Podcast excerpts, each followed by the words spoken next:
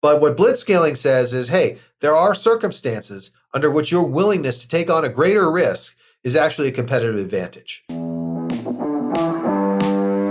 I'm Jim Huffman, and this is If I Was Starting Today, a collection of conversations about half baked startup ideas, growth tactics, and stories from founders, including my own journey as a business owner. All of the content is centered around one question What would you do if you were starting today?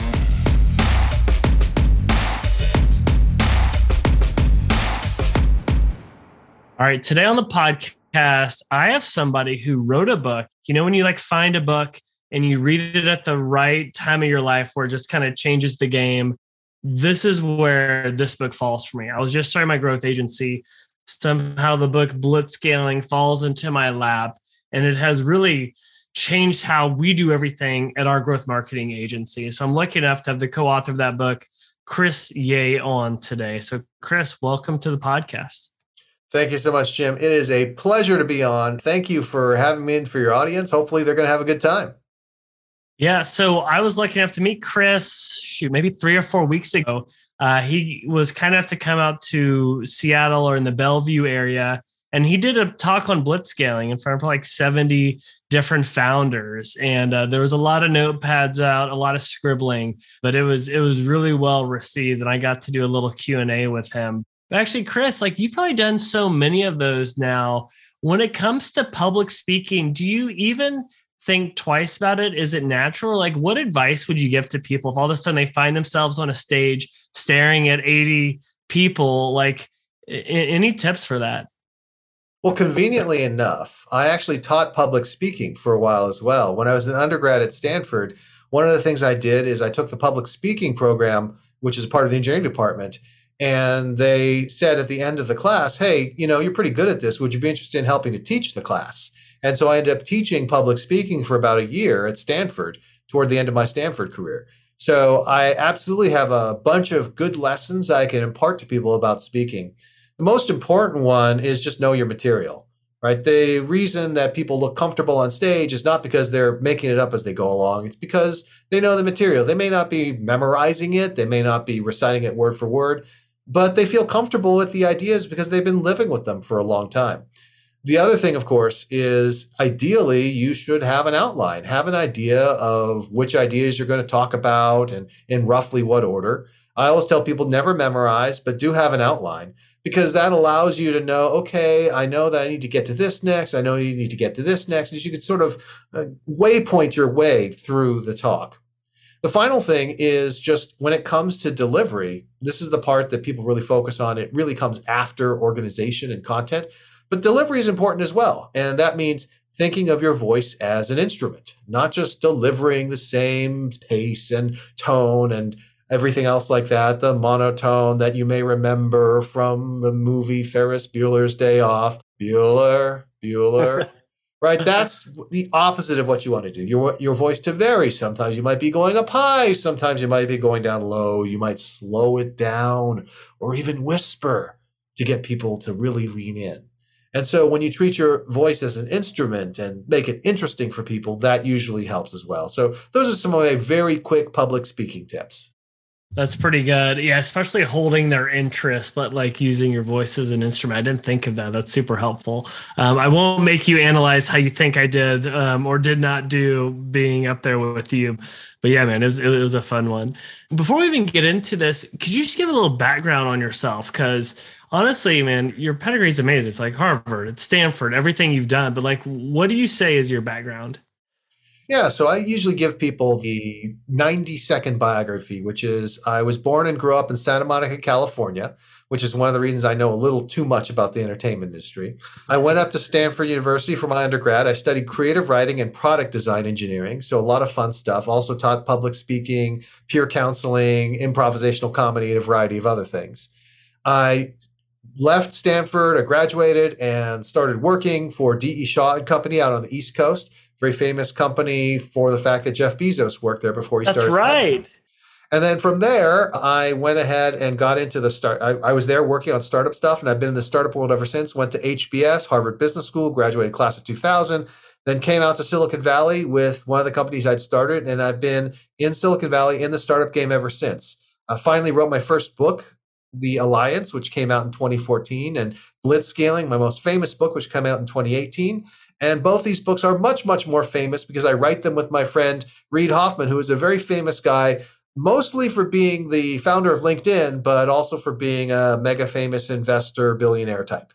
Blitzscaling is how I know about you, but recently I read The Alliance and that thing is really good. And we're going to get into both of those. And I want you to write another version of The Alliance in the new remote world. So we'll talk about that. But first, like you've written two books with, with Reid Hoffman, who has done some amazing things. What have you observed or learned like working with Reid? So there are things which I would call just Reidisms or Reid-like characteristics, part of his mental model that he uses some of them are just quirks for him, and some of them are ones I've actively adopted myself. So there are a couple things. The first is Reid really thinks in frameworks. So when we talk about these subjects, he's always looking to fit the specific example into a broader set of principles. It probably comes from being a philosophy major. He actually has a master's in philosophy from Oxford University as a Marshall Scholar. And philosophers are ultimately systematizers, and he is absolutely a systematizer.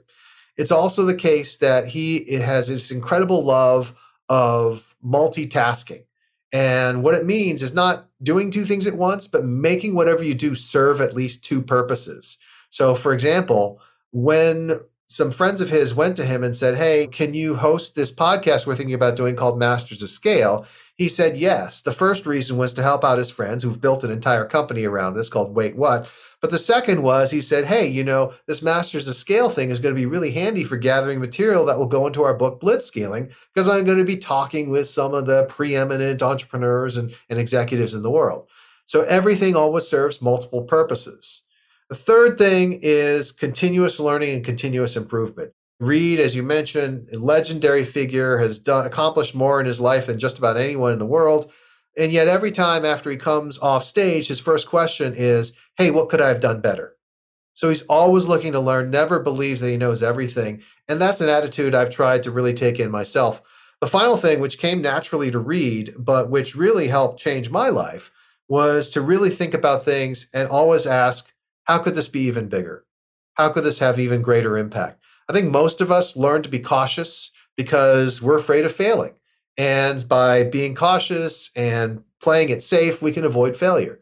But Reid has never been a person who's been afraid to fail. Instead, he's like, you know what? A bigger failure is not daring greatly. So whenever something comes up, ask yourself, how can we make it bigger? How can we make it have an even greater impact? I love the idea of frameworks because it allows it to be a little bit more repeatable. And you know, I remember you said this in the talk, and I wrote it down. But even that specific phrase, when you ask somebody, not like, "Hey, how do you think that went?" but saying, "What could I have done better?" really gives a safe opening to give that constructive criticism. I think if you're a CEO, it's hard to get that, which is really cool. However, the last point you just said kind of struck a chord with me because I have this growth marketing agency. I mean, agencies aren't some things that are going to go to be a billion dollar exit, but we're like launching this startup studio. Are we thinking big enough? Any like color or advice? I mean, your whole book kind of answers the question I'm saying around blitzscaling, but like any advice on how people should be thinking bigger in a controlled way where you're not going to risk the farm? Absolutely. So, when we think bigger, usually the reason we don't think bigger is because we're limited by our own resources. And you know, most of us are not billionaires. Most of us can't just spin up a gigantic team to do things. But paying for things yourself is not the only way to accomplish things in this world. In fact, partnering, using other people's resources, getting other people on board with what you're doing as a movement are all ways that you can have a lot greater impact than if you just rely on your own personal resources.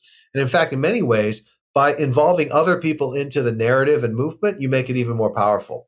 So, as you're building out this startup studio, what I would say is don't think of it as I'm limited to the resources that I, Jim, happen to have or that I have raised for this particular startup studio. And by the way, maybe you can raise larger amounts of money. Maybe you can find somebody to really back this. But the other thing is just to say, listen, it doesn't all have to be within our walls. Are there ways that we can leverage the community? Are there partners that we can bring in that can help us really grow this thing even faster, even more directly than before? So, think big means not just think big in terms of if I had a billion dollars, but think big as in terms of who else can I get on my side? Yeah, and I think you hit on a big word there is like leverage to leveraging other people, other partnerships, other audiences to get to that goal when thinking big. Which leads to, if you're going to think big, one of the ways to go about that is this framework of blitzscaling.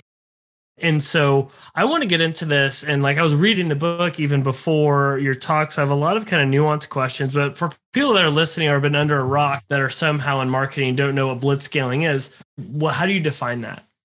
So we define blitzscaling as a strategy of pursuing growth uh, by prioritizing speed over efficiency in the face of uncertainty. So those are the key factors growth, speed, efficiency, and uncertainty. And we combine them in an unusual way because usually you don't think about prioritizing speed over efficiency when things are uncertain. You think, hey, things are dangerous, let's slow down, let's be a little more cautious. But what blitzscaling says is, hey, there are circumstances under which your willingness to take on a greater risk is actually a competitive advantage. And the specific instance in which blitzscaling applies is when you have what we call a winner take most market where growing more rapidly than the competition, winning the market by reaching critical scale first, is going to give you enduring market leadership, some sort of sustainable competitive advantage that will keep you on top and let you print money for decades. That means that there's a huge advantage to winning the market, which means it's worth taking on the additional risk of growing, even if it's inefficient, even if it's uncertain. Yeah, and a lot of people when they think blitzscaling, like, oh, I'm not a VC backed company. I shouldn't be thinking about blitzscaling. But the truth is, and you articulate this really well, is there's certain phases you could be going at where, hey, speed matters over efficiency because you're launching something, because you're entering a market or you're launching a new product, and blitzscaling works. Could you give some more color on that, like how some non VC backed companies should be thinking about incorporating blitzscaling into their strategy? Absolutely. So the techniques of blitzscaling basically say, how do you move faster when speed is really important? And there are a whole variety of reasons why that might be the case. Maybe you're trying to be the first to launch a particular product. Or maybe there is a particular tender that some big potential customer has where if you can finish faster than everyone else, you'll get the business. Or maybe you're a nonprofit where you're looking to have an impact and there's a very important upcoming holiday or something like that where you need to convince people of something before that time happens. In all those cases, if you do not succeed, then it doesn't matter if you succeed later on, right? The impact is just much, much less. And so, therefore, it's worth it to invest more, to risk more, because the impact can be so great. Again, the only reason to take on more risk is if in fact there is a greater reward. And so you have to look for that reward to be there. The ultimate risk reward kind of balance. I feel like as a business owner, I'm always thinking through capital allocation and these risk reward scenarios. And I'm I'm very risk adverse. And so it's like, where can you make that leap to take a calculated risk if it's for the right reasons? In your book, you give some really cool examples on how companies have done this well. One, you talk about Zara, which is a fashion brand. Yes. And they were able to innovate through operations to allow them to blitzscale. Can you give more color on what they did? Absolutely. And Zara is a great example of how doing things differently can produce some pretty incredible results. So, most of the fashion industry operates in the same way, which is to say, they have a set of designers who create a set of designs based on the particular season they go ahead and they order the inventory. They have it produced over in Asia where the costs are lower. They have it sent over on a boat, distributed out to the stores, and then you sell it. And if it doesn't sell, you put it on sale. And if it doesn't sell, then you put it in an outlet. And if it doesn't sell, then then you dump it into trash somewhere. and in fact, one of the biggest costs in the fashion industry is the fact that there's a bunch of stuff that doesn't sell. By the way, that's the kind of stuff that I always buy because I'm like, hey, look, here we are at at off Saks off Fifth or or or Neiman Marcus Last Chance, and let me see if I can pick up some good stuff. So that's how most of the fashion industry works. And what Zara does is it turns everything on its head and it says, we are not concerned with the efficiency of producing an item of clothing for less money. We are concerned with the efficiency of making sure that we produce things that people want. And so, how does their model differ? Well, first of all, they don't have this long cycle where they design a bunch of clothes for the season. What they have instead is people on the sales floors of the various Zaras report directly back up the line to headquarters and say, here are the things that are selling. Here's what people are asking for.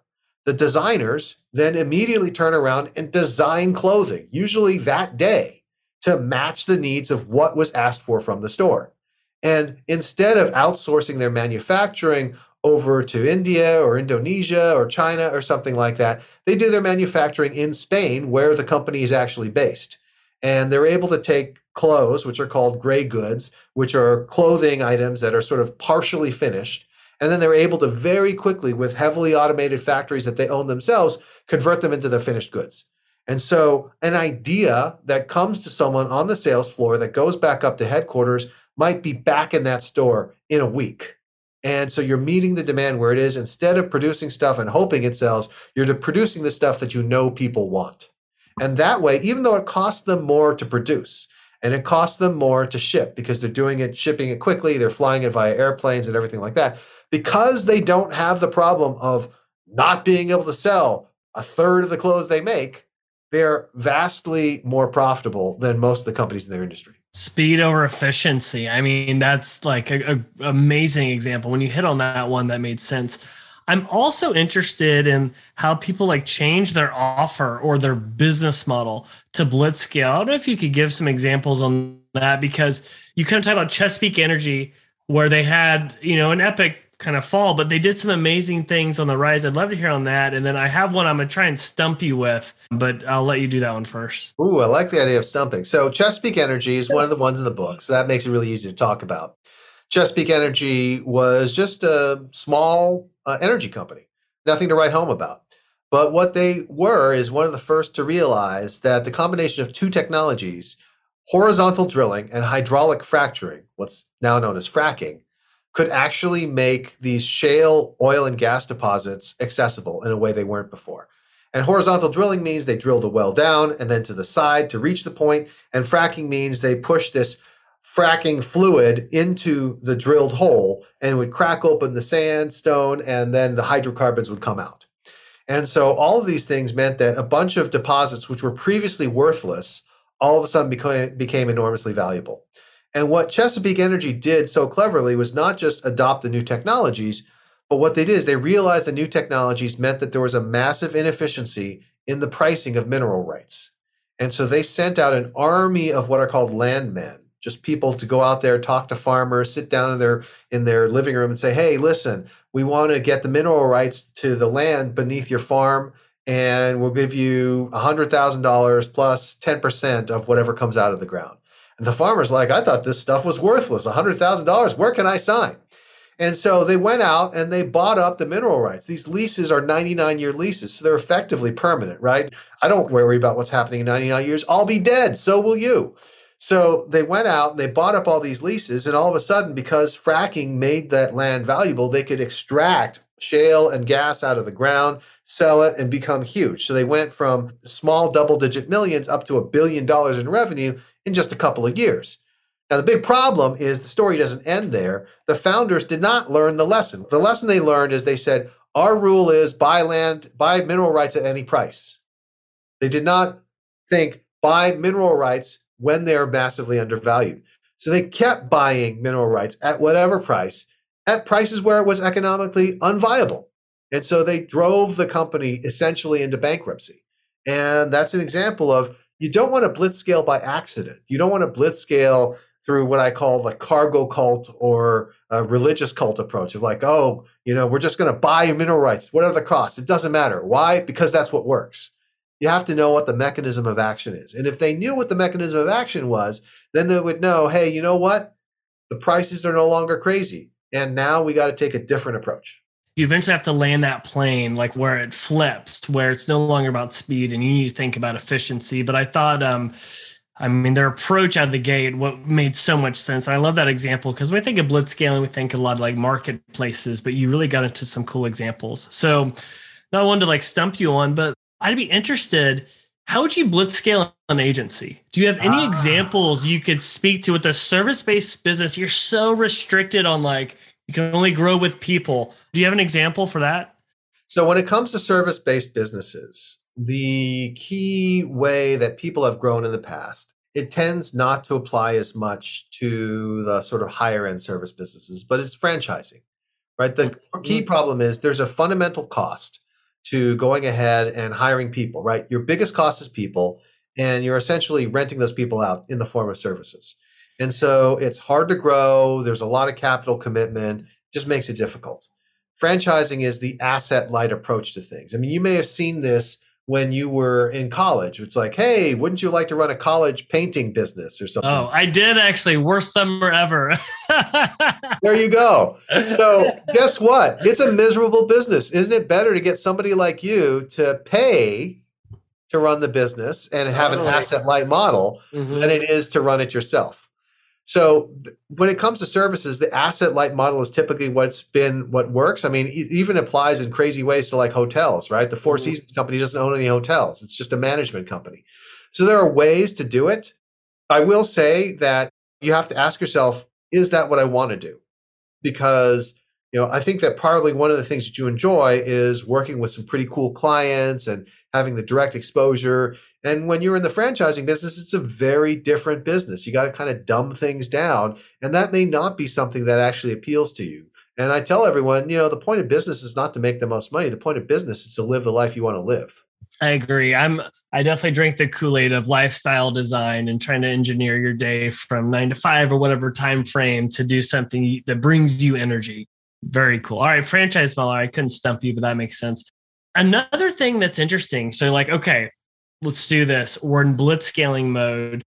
In the book, it talked about some counterintuitive things you, as a leader, whether it's a founder or the head of growth, the way you need to approach it when you're blitz scaling could differ from when you're in like a different time of growth. Could you give more advice on how people should approach that? Yeah. So the key to blitzscaling growth is you're at a period of time where you want to grow faster than the competition in order to achieve some sort of strategic goal.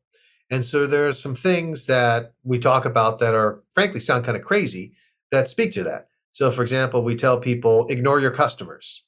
Well, Jim, you run an agency. I'm pretty sure you don't ignore your customers. And it sounds like crazy talk. Mm-hmm. But what we mean by that is there are times when the current customers you have are not the customers you need in the future. And it may be that you have to ignore some of the feeling some of the feedback they have for you because it's not appropriate. And because you need to do other things in order to be successful in the long run. Uh, one of the examples I use, I don't remember how I used it when we were in Seattle, but at LinkedIn, when Reid was starting up LinkedIn, the most vocal users were the people who called themselves LinkedIn open networkers. And what they said is LinkedIn is great and we think it's awesome. And I think that I should accept every LinkedIn request that exists because the bigger the network, the better.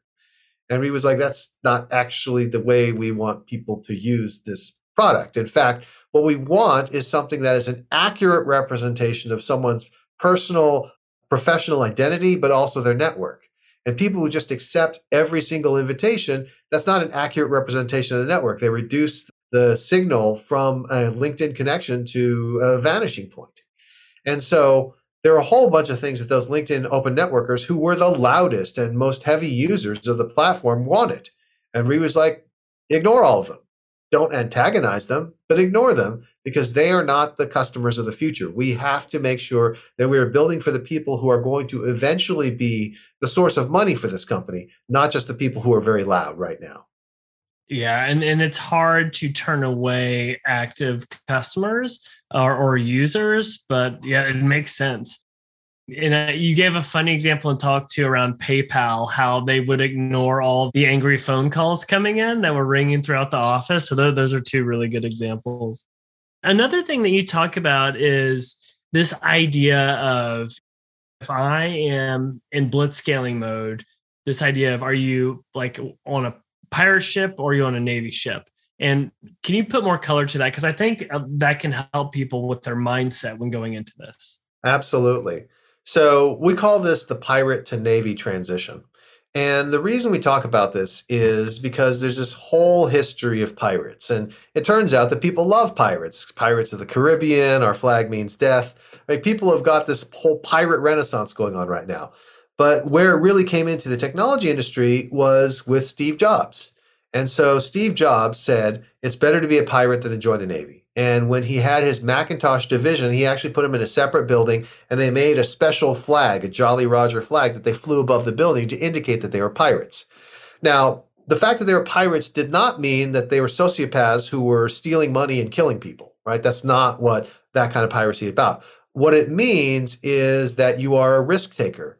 You feel like you have nothing to lose. You're not bound by convention and you're willing to take risks and go places that other people aren't. And that's exactly what the Macintosh team ended up doing and built the graphical user interface, which is now sort of the basis of all computing. So, mission accomplished. But being a pirate is great when you're taking those initial risks to figure out this brand new product, this brand new service, this thing which is going to be the basis of what we do. However, as you become established, all of a sudden the crazy risk taking, the freewheeling, the no rules approach, that's not going to work because you are no longer the gritty little pirate trying to create something that never existed before. Now you're Apple with, you know, hundreds of thousands of employees and tens of billions or hundreds of billions of revenue and all these customers. And now all of a sudden you can't just sort of have a bunch of people saying, I'm going to do whatever I feel like. Now you got to be more like a Navy where you're actually coordinating the actions of the fleet and you're like the admiral setting the overall direction. You're not telling each individual boat, fire here, fire here. That's something that the individual captains have to handle. But you need a structure where you have an admiral and a set of captains and the ability to actually follow orders.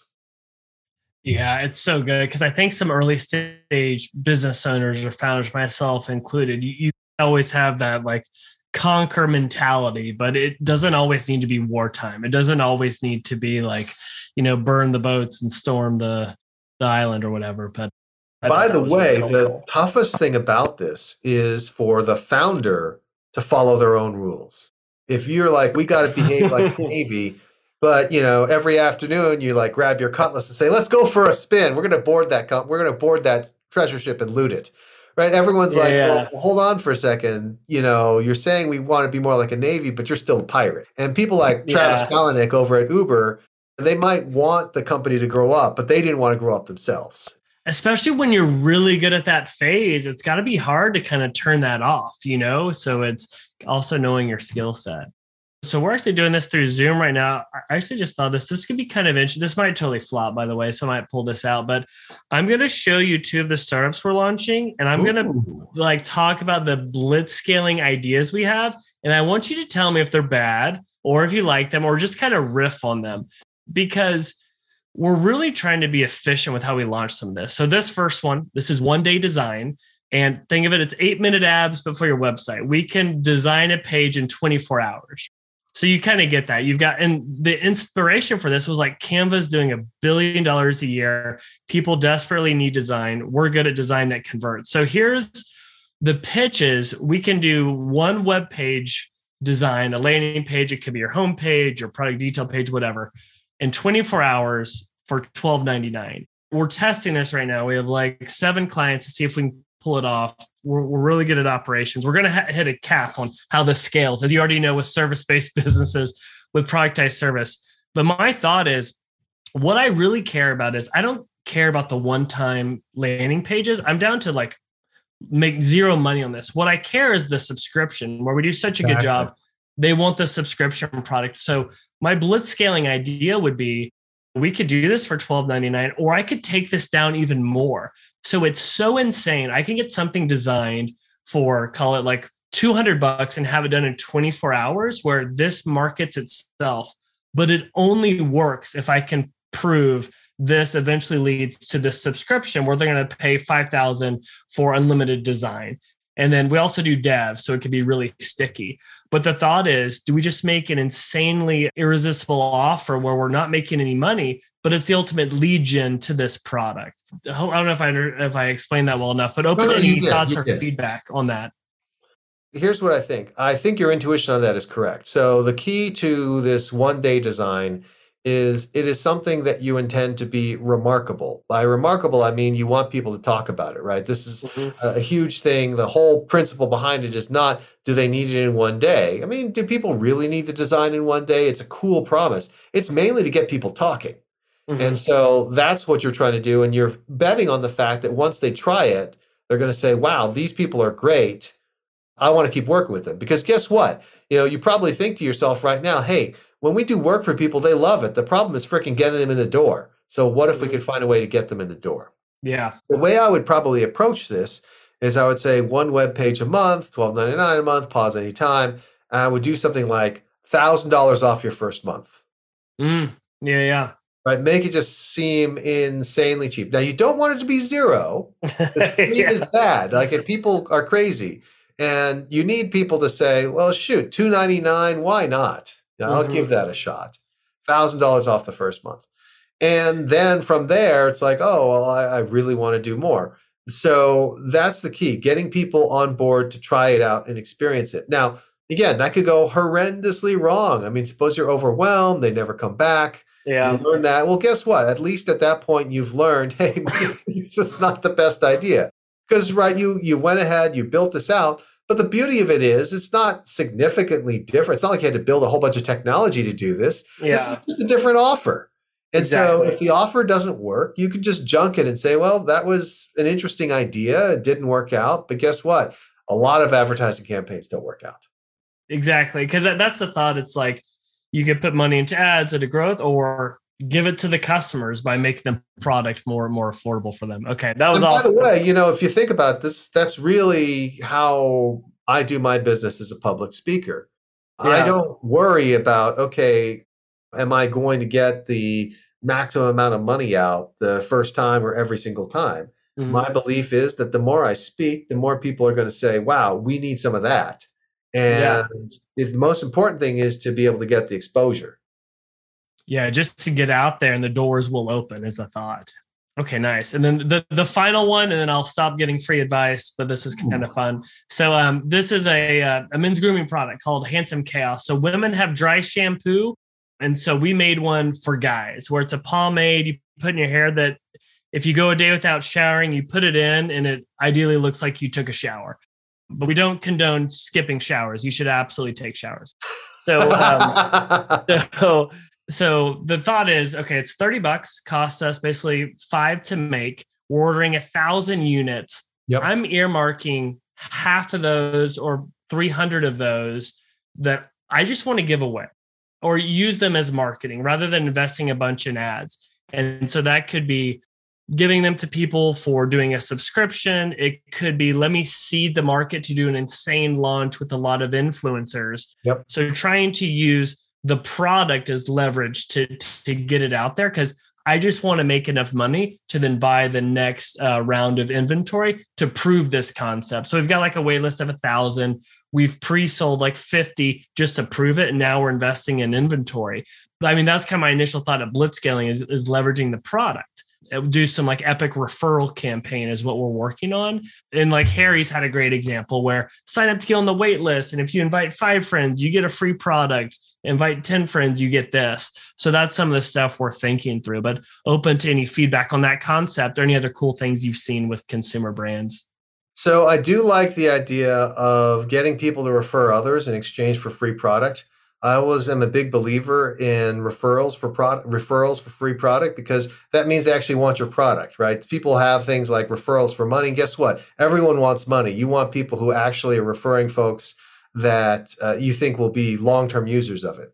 So I like that idea quite a bit. The other thing I like is trying to figure out if there's some way to get people to use it and post about it. And it could be influencers or it could Love be that. ordinary folks. And I guess the question is uh, are there any other distribution channels where people can use this? Like, for example, let's say uh, this this may not be may, this may not make sense, but let's say you have a, a pop up. You're like, oh, okay, here I am outside the hottest dance clubs or whatever nightlife places in Seattle, and I'm like, hey, guess what? We've got this. We you can you can come here and pomade your hair for free. Here's the mirror. Here's the lights. Here's a stylist. That sort of thing. And you know, get people excited about this. Get their get buzz going about it, so that people are like, hey, because you know, let's face it. When are people going to need this? Well, they're going to need this when they need to look good. They're going to need this when they don't have time to go home and, and primp and crimp themselves up. And so that sounds to me like right outside the club is the perfect time to hit them up with it. I love the idea of the offline activation, and then you could get the get them to get content out of it. So you get user generated content that could be posted. So that's all you would ask them to do to get this free experience. Maybe maybe you even convince you know a, a, fr- a club, friendly club owner who's a friend of yours or something like that. You know, in addition to everything else, it's like by the way, you know, we're doing some sort of hair beauty contest inside at the club. Everyone gets their photo taken and posted on the Facebook page or the or the Snapchat page. What you? I don't know all the details here. And then people vote, and at the end of the night, whoever gets the mm. most vote wins some sort of prize at the club. Yeah, what's nice is you're leveraging their audience to get exposure. It's making noise for them, right? To do exactly. something interesting. That's very cool. Again, I think it's a I think it's a cool idea. I, I have no idea how it works. My hair is not long enough for me to do it but I can tell if I had a fine, long head of hair like you, like you, Jim, I might be like, hey, I need to get, need to get some of this stuff. All right. Well, let's grow it out. We'll send you a free care package. It'll be great. And then we'll design you a website for free in 24 Thank hours. You. That'll be great. Actually, I got, I got to ask now I'm fascinated. Is this based on an existing product that women use and we just, you know, put a different fragrance in it? What is the secret behind it? So women use this thing called dry shampoo. I like I grew up my hair and my hair was getting oily. I was like, I can't use my normal gel. It just looks horrible. And my wife's like, Oh, you don't know about dry shampoo? I'm like, no. And it's like every girl's secret. It's like they have this spray. It's essentially powdered sugar you put in your hair that makes it dry. And so you can use it, but it, it, it gets on your shoulder. So I made it a pomade form. So it's what guys are used to using. And um, yeah, it kind of blew my mind. That is really clever. Well, I hope that this sucker takes off. Uh, I do agree that you know, look, it, it seems like the, again, this is a young person's thing. Like old people, they already got their approach to it, whatever it is. I don't know if it's Brill Creek or what have you from the Mad Men. Thing. Who knows? But the young people are still waiting to figure this out, and they do seem to love their influencers. So I like the influencer idea as well. Yeah, no, we'll. I'll, I'll keep you posted. I need to go to the the Blitzscaling Academy to really pull this thing off. So, like, we've got all these crazy ideas, but like, you've got to be a really good leader to get the right talent to pull this off. And you wrote a book called The Alliance, where, like, right now, I'm trying to create this new place to work where it's there's a lot of entrepreneurs that want to work at a company but want to be able to do their own thing. And I read your book and it really made me rethink about how we structured things with this idea of a, a tour of duty. Could yeah. you just talk about the alliance and what what you talk about with these tour of duties that are transformative and what are foundational?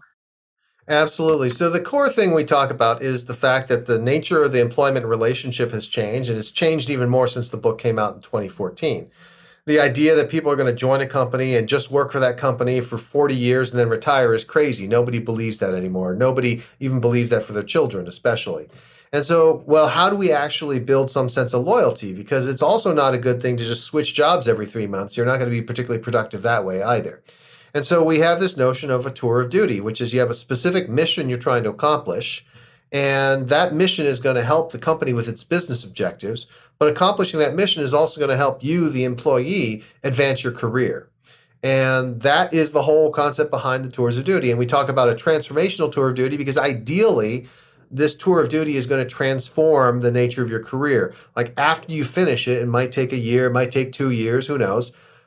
The set of things that you are eligible to do, that people will hire you to do, becomes that much bigger. And you've expanded your sphere of possibilities.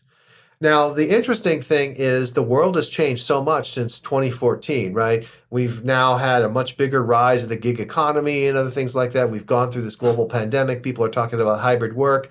And before we started recording, you were saying, "Oh, yeah, we need you to to write a new version of the uh, the alliance." Well, the good news is, Reid and I were just talking this past weekend, and we were saying it seems like we should do a second edition of the Alliance. It's going to be the 10 year anniversary. Reid just put out a 10 year anniversary edition of the Startup of You. We should do a 10 year anniversary edition of the Alliance that talks about this new world with the gig economy and talks about dealing with the hybrid workplace.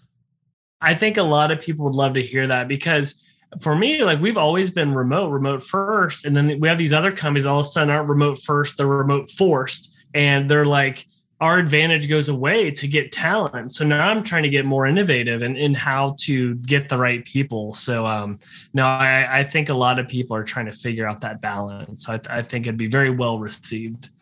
And by the way, I mean, part of what I think is the secret is what I would call work design. How do you design work so the work itself is fulfilling and rewarding? Right? People had all along said, "Hey, we want these perks, we want these, you know, foosball tables, nap pods, you name it." I'm like, yeah, those things help, but you know what really helps? Work that doesn't suck.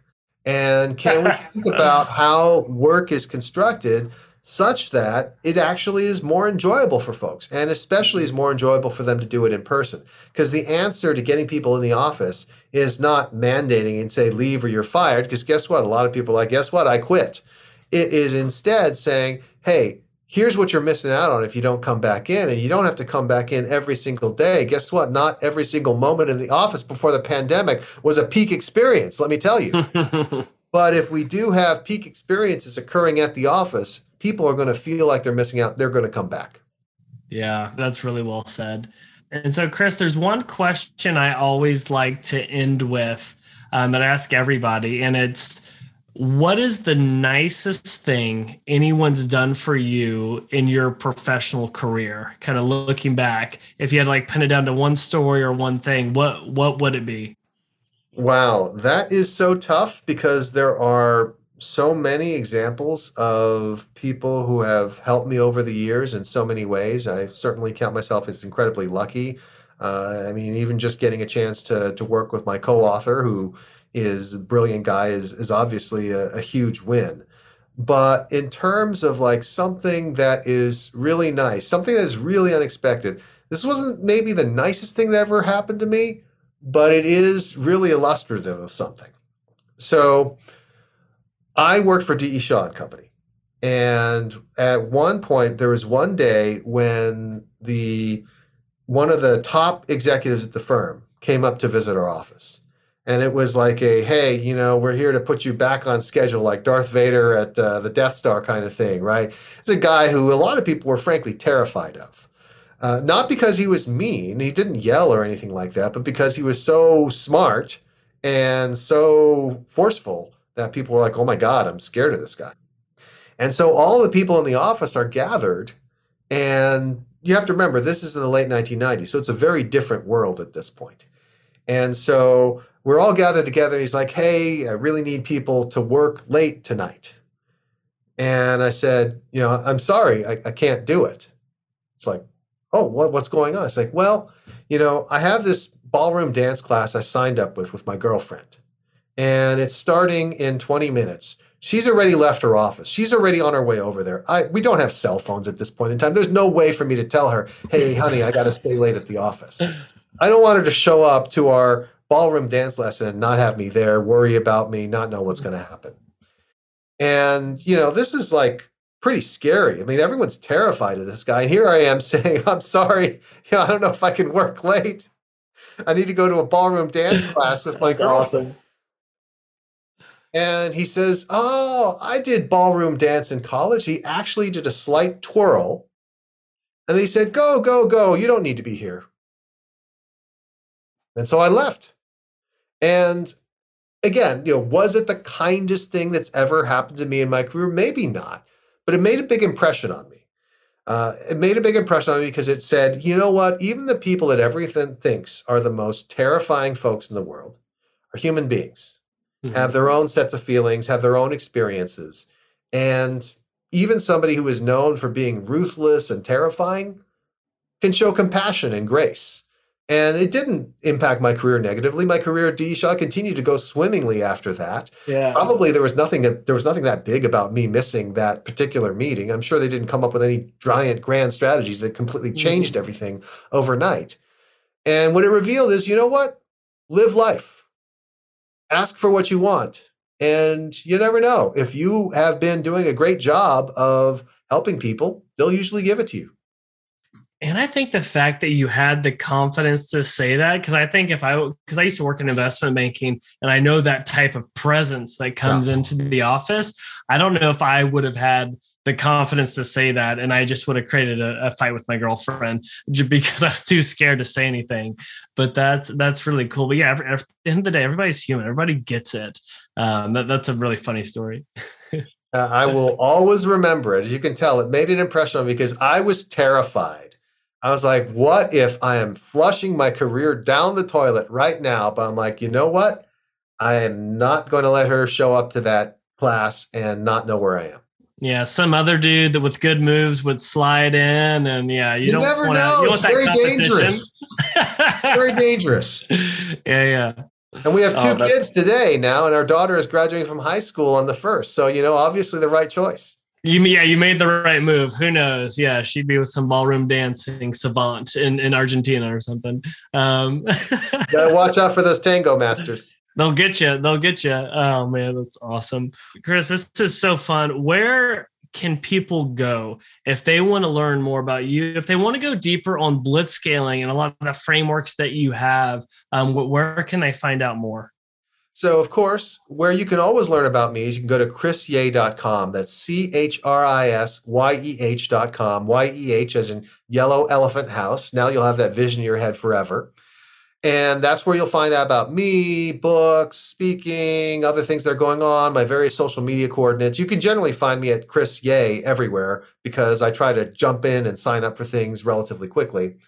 And then if you're really interested in blitz scaling, of course, you can buy the book. It's available everywhere. But we also have the Blitz Scaling Academy, which is just at blitzscalingacademy.com, where we have extensive, you know, like 50, 70, 100 hours of online courses, a whole community of people who really are into understanding how to scale their companies and work together to do so. That's awesome. Yeah, the book, even rereading it, it it's it's it's pretty timeless. It's really strong. But Chris, thank you so much for the time. Really appreciate it.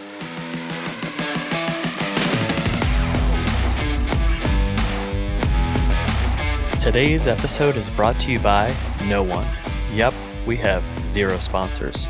I haven't reached out to any companies, nor would I expect a reputable brand to give me money. But I'll give a few plugs. First, I send a weekly newsletter each Thursday featuring five articles or tools that have helped me. You can sign up for these weekly updates at jimwhuffman.com. Second, for anyone running a startup, if you need help growing your business, check out GrowthHit. GrowthHit serves as your external growth team. After working with over 100 startups and generating a quarter billion in sales for clients, GrowthHit has perfected a growth process that's hell bent on driving ROI through rapid experiments. Plus, you'll get to work with yours truly. So if you want to work with a team that's worked with startups that have been funded by Andreessen Horowitz or featured on Shark Tank, then check out growthhit.com. And finally, I wrote a book called The Growth Marketer's Playbook that takes everything I've learned as a growth mentor for venture backed startups and I've distilled it down to 140 pages. So instead of hiring a growth team, save yourself some money, get the book, and you can just do it yourself. I hope you enjoyed this episode and I'd love to hear feedback. I'm on Twitter at Jim W. Huffman.